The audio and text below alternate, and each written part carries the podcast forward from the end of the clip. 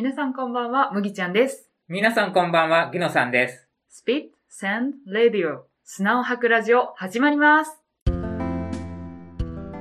のラジオは、麦ちゃんのおすすめの BL 漫画を紹介していくラジオになっています。実はですね、はい。メールがいろいろ来まして、嬉しいなぁ。ありがとうございます。何のメールでしょ最初はちょっとカルロスさんから来たメールを、うはい。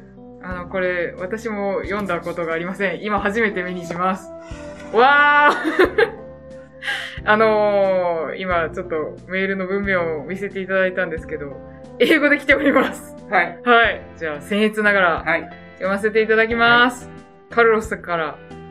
Hello, how is going? Hope all is well. I have some cool information that might interest you. Your podcast, Spit Sand Radio, 砂を吐くラジオ、カッコ BL、カッコ閉じる、has good performance in Apple Podcasts rankings. カッコ last 30 days, カッコ閉じる。Position 12 in the category animation and manga, カッコ Japan, カッコ閉じる。Position 60 in the category leisure, カッコ Japan, カッコ閉じる。 This data is provided by podstates.com. Happy podcasting, Carlos! お ーカッコって英語ないんですか？カッコ何なんでしょうか？カッコって英語でなんて言うんですか？しかもカッコとか丸カッコとかもあるじゃないですか。カッコ英語で言うといるんですか、何カッコの英語の表現は7つあります。はい。 parentheses と brackets？読めねえ。 Japanese style quotation marks。あ、 quotation mark って言いますよね。 square brackets って言うんかな。なんて？ curly brackets。 angle brackets。 lenticular brackets。カルロさんからってめっちゃ公式じゃないですか。ちょっとまあ、オチがありまして、はい。これ書いてる文章別にお便りでも何でもないでしょう。ちょっと訳していただけますでしょうか？えこんにちは、元気ですか？すべてうまくいっていることを願っています。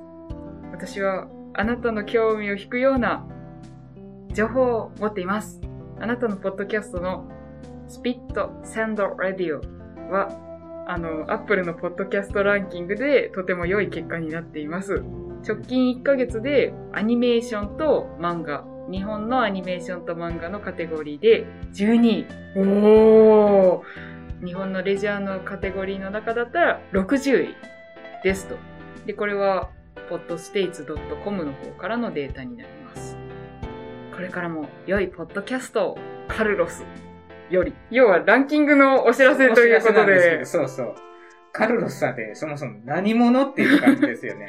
ポッドステイツス。はい ポッドキャストを運営されてる、もっと猿でもわかる BL 講座でもカルロスさんからメールが来ましたって言ってたんですよ。おだからー皆さんのところに来てるんじゃないかと。なるほどなので、うちもちょっと、猿若さんにあやかって紹介してみました。やったー。これもう二度と読めない気がする。カッコが二度と読めないですね。カッコってまさかで、カッコって言うと思わなかった。グダグダすぎる。カッコって言うしかなくないですか？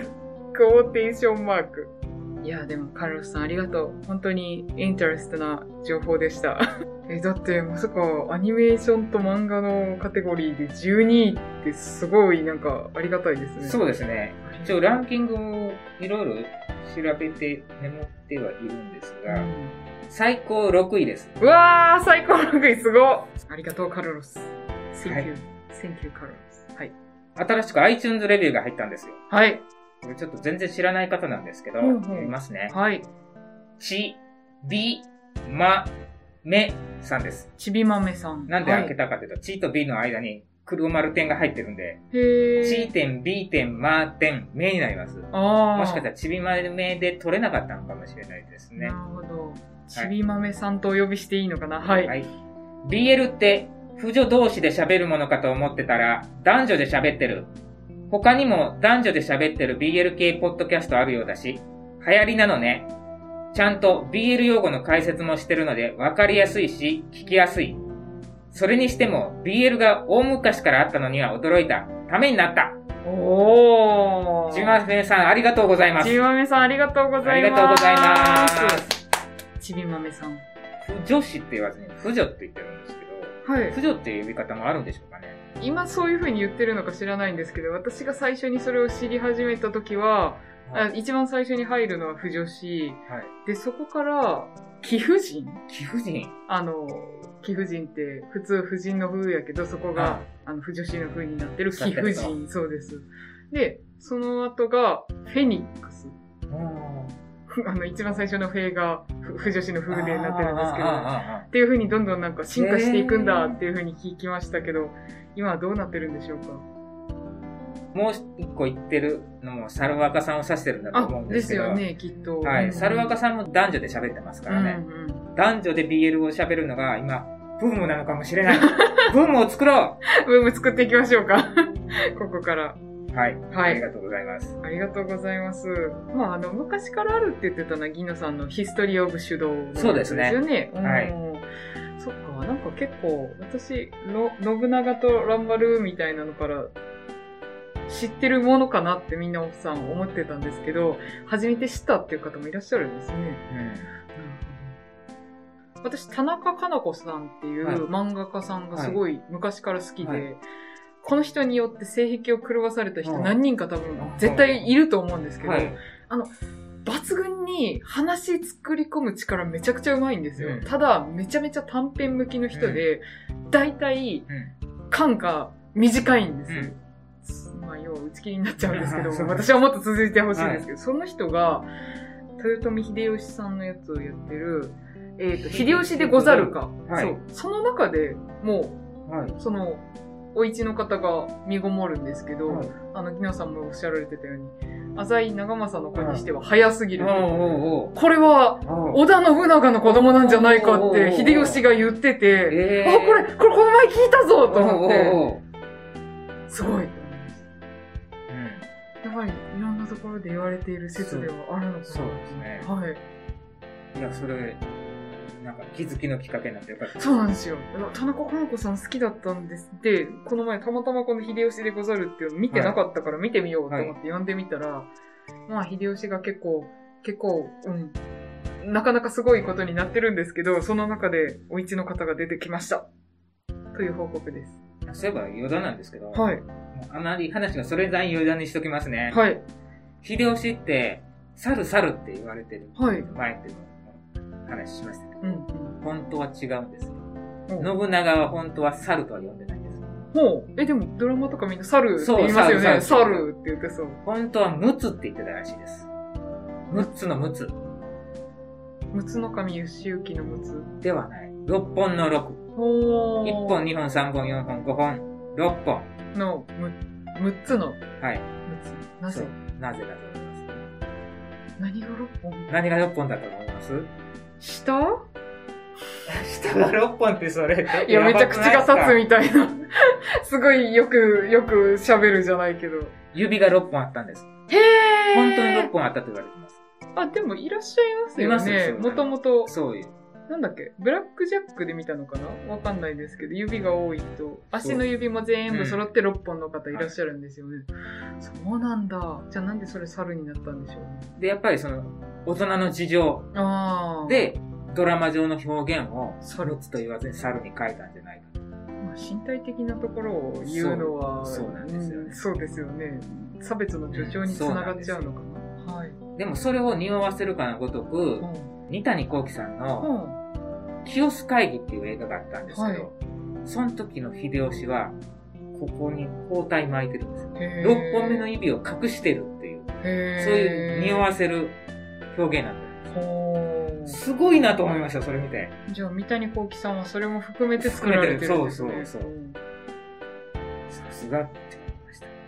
すほとんどの人はなぜって思うでしょごいうん。怪我したのぐらいにしか思わないんですけど。そうそうそう今やってる晴天につけっていう、あはいはい。新聞の記事にうん。BL を匂わせるようなうん。表現があるって言って、言ってコラムがあったんです。で、それは、堤真一扮するん。徳川慶喜さんがお付きの人がおって、はいはい。自分が惚れた人はすごいなっていうことを言うんですよ、家で。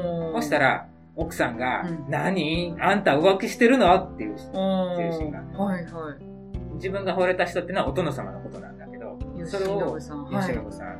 それを、なんかいかにも、ちょっと、女の人に惚れたような感じで言うんですああ、よ。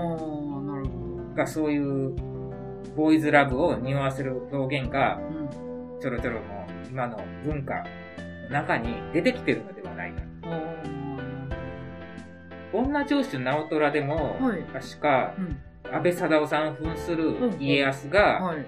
菅田将暉さん扮する、直虎じゃない、もう一個後の人。もう一個後の人。いい家の人なんやけど、はい。今夜どう？っていうようなことをはいはいはい言うシーンがあるんですよ。へえ。安倍貞夫さんが。そう。で、菅田将暉さんもなんかそれっぽいことを言うシーンがあったと思うんですけど。割とそういう BL 文化っていうのが一般の大衆にも溶け込んできている、あ当たり前になってきているような時代になってきてその時代はそういうことがあるのは普通だったんですよね。な。はいでも今まではそれを描いてこなかったたというだけかな。描けるようになった。それの火付け役がやっぱりオッサンズラブかもしれないんですけど、あああ、なるほど。れでだいぶ浸透しましたよね。見見ましたドラマ版は全話見たんですよ。おお。面白いですよ。はる、はる、はるちゃんとまきくんっていう名前しか知らない。あとなんか部長？そうそう。がいるんです部長がいる。本当にオッサンですからね。あ部長が、みんなで集まって記念写真撮ろうって言って、スマホを愛しの彼氏に渡すんですよ。はいこれで撮ってって言って。で、撮らした後、綺麗に撮れてるかどうか、写真フォルダで確認してって写真フォルダ見たら、自分の顔写真がいっぱい写ってるんですよ。これスワイプしていったら。それ怖くないですか？え、怖くないですか？で、そのし、あの、相手の若い社員さんがドン引きするわけですよ。えー自分がいっぱい写ってるっていうそりゃそうだろ、はい。でも、だんだんだんだん、はいあの、その、すごい猛烈なアプローチしてくるんですよ。部長が。部長が。あほんで、もう、部長好きになって、最後は一緒に結婚式あげるんだったかな。マジっすか？そこまで行くはずなんですよ。一緒に暮らすんですよ。え、え、え、だっ猛烈て。なアプローチの後に。ほだから、主人公のあの、田中圭さん。う。はい。戸惑うんですよね、最初。そりゃそうだえーっていうのが。え、だって、え、じ、自分に許可なくずっと自分の写真撮ってたずっと撮ってた。たんですよ。え、これ、ストーカーみたいな感じを受けるじゃないですか。怖いですよ。はいはい。それから、でも、あれかな？なんか、いや、でもその怖いという印象を覆るの結構、結構よほどのことがないと覆らない気がしますけど。はい。はい。最後は、あの、若手二人でくっつくんだと思ってたんですけど、そうなんだ。うん、あそう、若手の人も出てくるんですね。とうん途中、若手の人と同棲するのかな。でも、も最終的には部長の方になびくっていう。はあ。はるちゃんとまきくんは若手の二人。林健人さんでした。はいはい、そうです、そうです。そうです、そうです。へえ。うん、ちょっと、話聞いただけで恐ろしい、恐ろしい印象を受けましたが、はい。はい。ちびもめさん、ありがとうございました。はい。もっと猿でもわかる BL 講座っていうのを、はい。実は聞いておりまして、はい。で、そこにお便りを出しえてえ読まれたんですね。はい。で、その、もっと猿でもわかる BL 講座っていうのは、女性のオズさんとはい。男性のおろしさん、はい。これはご夫婦なんですがえ、えこれで放送されていて、で、この我々のスピットサンドレディオも聞いてくださって、ありがとうございます。で、僕のお便り読んでくれた時に、台本があって、構成がしっかりしていて、とても優しい番組ですね、と。おうお褒めの言葉をいただきまあした。りがとうございます。このやりとり、内容は、あの、サルワカの方の第48回の方を聞いてください。そっちの方でお便り読まれてるんで、はい。はい。サルワカは、5回おきか10回おきぐらいに、はい振り返り会っていうのをやってて、過去の5回にこんな話しましたねってうんいうう。その振り返り会でも紹介されてます。ええありがたいです。その、もっと猿でもわかる BL 講座を始めたきっかけっていうのが、うん BL 講座としての友達が欲しいよねっていう、つながりが欲しいよねっていうんで始めてるんで、うんうん。そのつながりができたっていうんですごい喜ばれてました。ああ、嬉しいです。こちらこそ。あれですよね、とっても歴史が長いですよね。猿でもわかる BL 講座から始まって、今はもっとと猿でもわかるはい BL 講座っていう形に変わられてるんですよね。その、それぞれで多分100回ずつぐらい更新をされてる？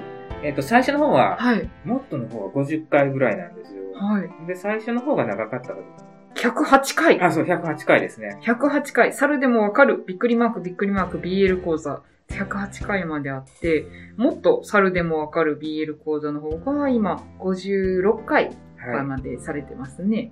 月曜日更新ですね。はい。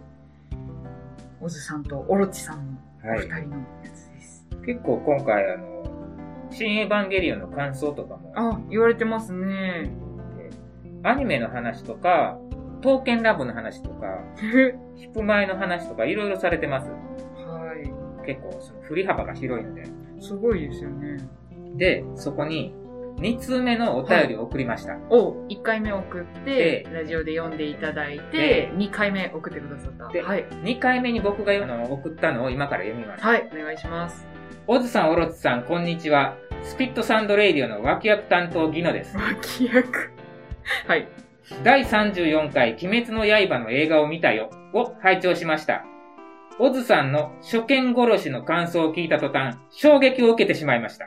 こ、これは、オズさんが普通だったら名探偵コナン方式でと初見の法則を述べられておりますが、私のもう一つのポッドキャスト、野木らひラジオでも鬼滅の刃の感想を配信しておりまして、その中でスピットサンドレイディオの主役の麦ちゃんが、かの有名な名探偵の少年でさえ、最初に、俺の名前は工藤新一と言うんですよ。そういう前振りが一切なくて、と言っていました。映画の前振りといえばコナンなのは当たり前で何も知らないのは私だけなのか、それとも、オズさんと麦ちゃんの発言は奇跡の一致なのか、と頭の中を衝撃がぐるんぐるん駆け巡りました。こんな驚きを与えてくれるなんて、もっと猿でもわかる BL 講座は最高ですおー。本当に聞いてて、おっと思ったんですよ。同じこと言ってるっていう。これは、どうなんですか？初見の法則なんですか？このコナンっていうのは。私これなんか、ツイッターかどっかでコナンでも言ってるよね、みたいなのを見てから言ったような気がしないでもないんで、もしかしたら元ネタ一緒かもしれないですね。ああ、どっちも同じツイッターを見たと。かもしれないですね。はい。か、テレパシーか。テレパシー テレパシーか。はい。わからないですが、ありがたいです。そっか。でもみんなそこは思うんですね。最初の説明がないっていうところ、ね。全くないっていうのはね。うんで、それに対して、あの、はい。オズさんからメールをいただきました。あ、ありがとうございます。現時点で、はい猿若の方では紹介していないので、うんこの、お返しのメールを読ませていただきますね。はい。先生担当のオズです。いつも聞いていただき嬉しいです。ありがとうございます。独特な表現は、不女子特有なのでしょうか？わら。私もかなり表現が独特だと思うのですが、そこら辺のニュアンスが合うってことは結構あるあるなのかななんておこがましくも思ってしまいました。わら。第8回の放送を拝聴しました。ありがとうございます。麦さんの紹介する BL 本はいつも人間味あふれる素敵なお話ばかりで、アンテナの高さや BL への愛を感じます。草間先生の作品、ぜひ読んでみたくなりました。これからも放送を楽しみにしています。またぜひお便りをお待ちしています。ありがとうございました。うわー、あいりがとうごただきました？ざいました。めっちゃあの、絵文字付きできてます。あ、本当だ、かわいい。ハートとか、なんかニコニコみたいな。はいえー、すごいかわいい。ありがとうございます。なんかそんな、先輩からそんなことを言っていただけるとは思わず、ちょっと今、もう本当にガチで照れてます。すいません。嬉しい。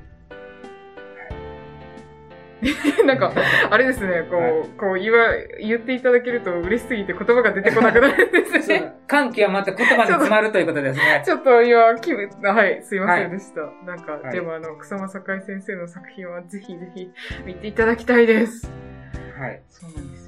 なんか、スピさんで、あの、紹介する以外にも、まあはい今まで読んできた漫画いろいろあるんですけど、はい。その中でもおすすめしたいなって思ってるのしか言ってないので、まあ、これを読みましたっていう形でやれるんだったら、こう、またもうちょっと近くなるんでしょうけど、うん。こう厳選して、あの、おすすめしてるものにそういう風に言っていただけると本当に嬉しいです。まあ、生み出してくれた作家さんに、まずは感謝なんですけど、はい。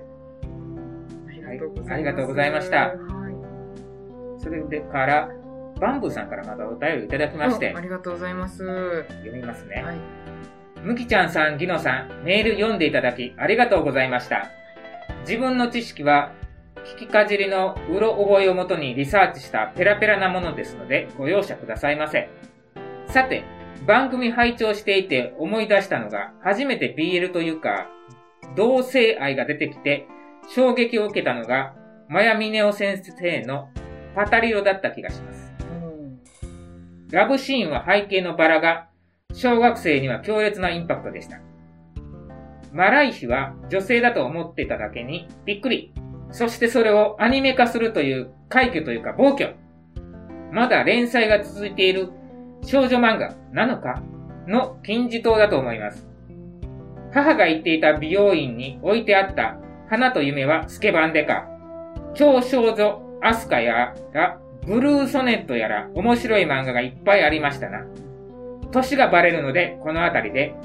松山には本当行きたいですね。コロナ禍が収まったらぜひ。それでは今後も期待しております。といただきました。ありがとうございます。ありがとうございます。このパタリロですが、はい。102巻まで出版されており、現在継続中です。すごい。パタリロがどこがすごいのかというとですね、はい。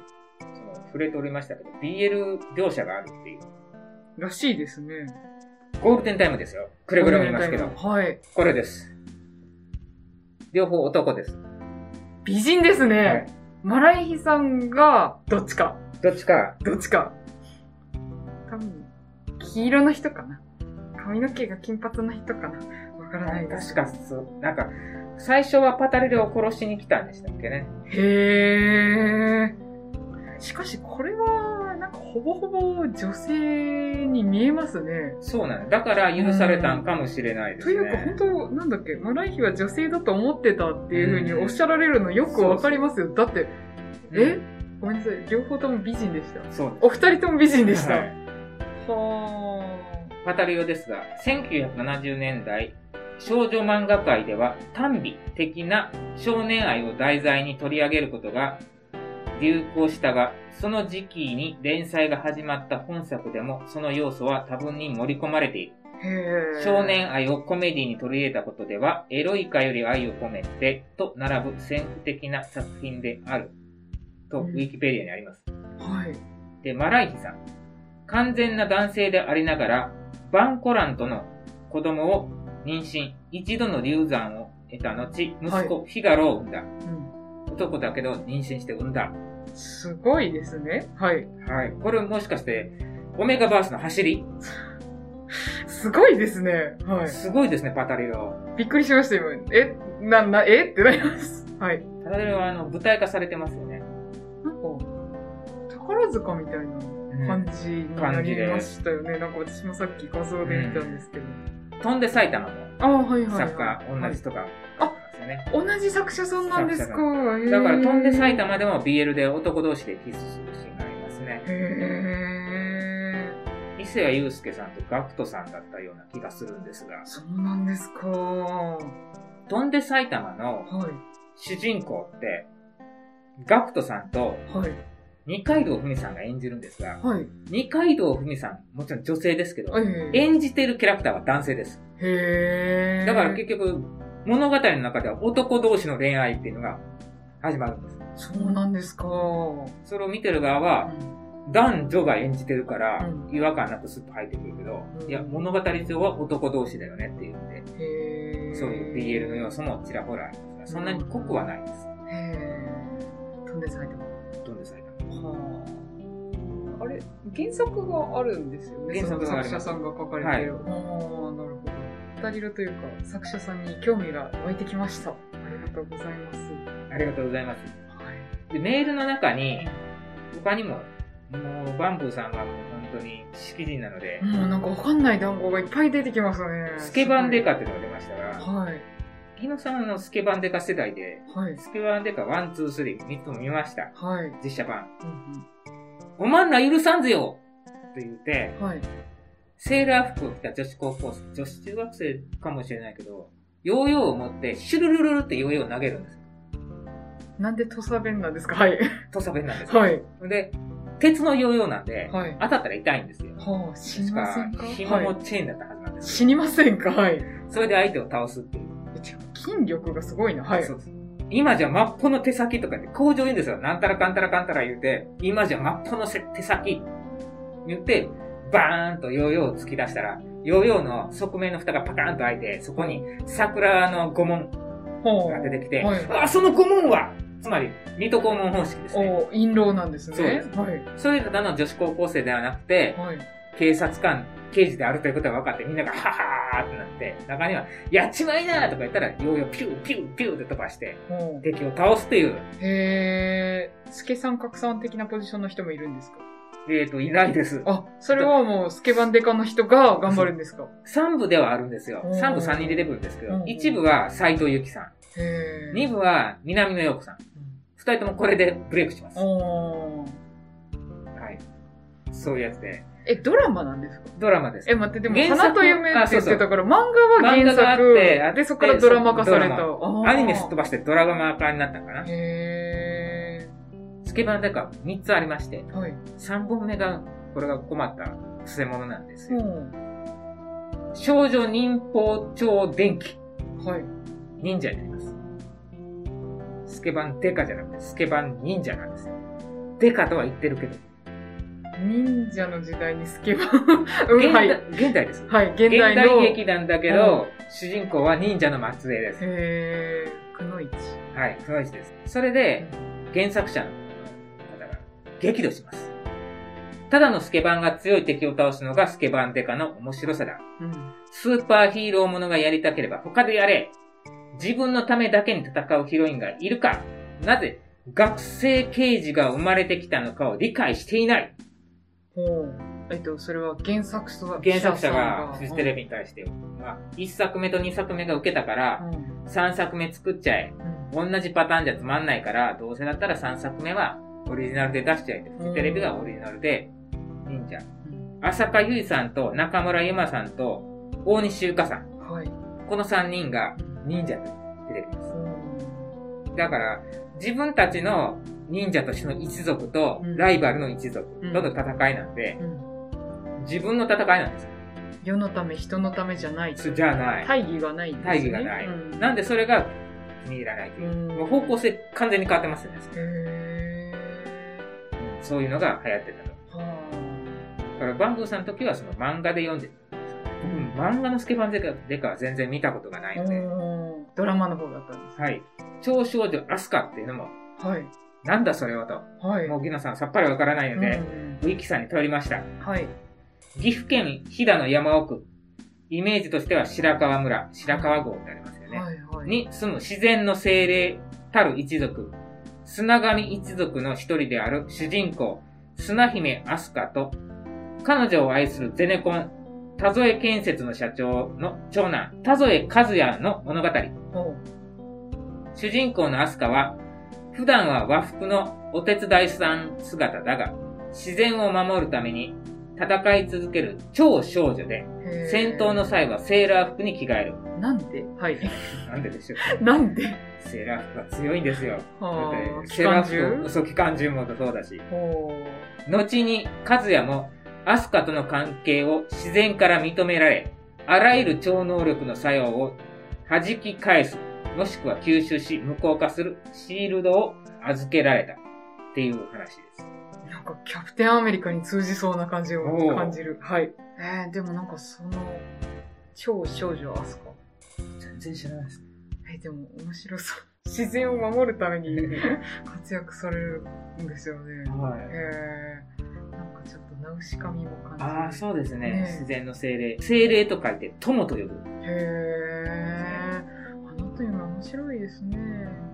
超少女というと、ちょっと、ギノさん的に思い浮かべるのが、少女コマンド泉というやつで、はあ4ヶ月で打ち切りになった、はい。スケバンデカの後釜。はあドラマ。はい。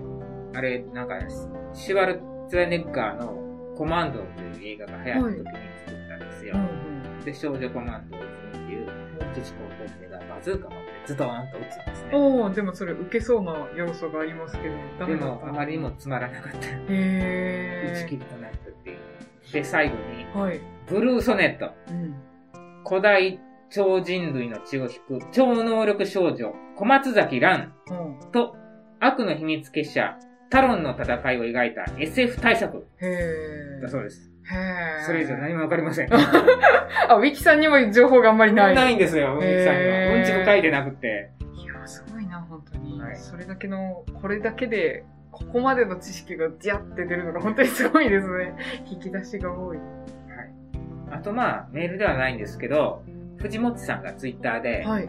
僕のあの戦国の話をあ、聞いて、はいはい。伊達政宗と片倉小十郎。はい。そうそうこの二人ができてたっていう話を聞いて、甲冑ハンバーグを連想してしまいましたと、うん。リプライをいただきました。はい。で、甲冑ハンバーグっていうのは、切れない長電電話話。うん。っていうラジオで、はい。田倉小十郎と伊達政宗に扮して、うんちょっとラジオドラマっぽいことをやるっていう番組が、うん。毎。回ずっとそれで喋ってるみたいポッドキャストでされてるんですよね。それを連想してくださったと。な。そうです。そっちもちょっと聞いてみないといけないですね。そうですねんまあ、それぐらい、戦国の BL って言ったら、織田信長と蘭丸も不動の地位にあって、はい最近はう、ん片倉小十郎と政宗なんかもしれない。最近は、最近は。戦国バサラ以降でしょうね、それでも。そうですね。はい戦国バサラの、片倉小十郎さんの声をされてたのが森川さんだったので、はいはいあの森川さんは一応うん BL 界の帝王と言われる方なんですよ。えーほんとなんか、こう結構ね、男性声優さんの中で、んあー BL の、まあ、声を当てられてる方も何人かいらっしゃるんですけど、あの、その中でもこう、BL 界の何々とか、BL 界のなんとかっていう、あの、異名を持たれる方もいらっしゃって、森川さんが片倉小十郎やってたんですけど、森川さんは BL 界の帝王と言われております。まあ、正宗さんも、あれですからね、中井さんでしたからね。すごいですよ。これあれ、ゾロですからね。びっくりっていう感じ。うん声も良かったし、ビジュアルもようございました。はい。いろいろメールいただいてありがとうごあざいます。りがとうございます。嬉しいや。はい。No beer, no life.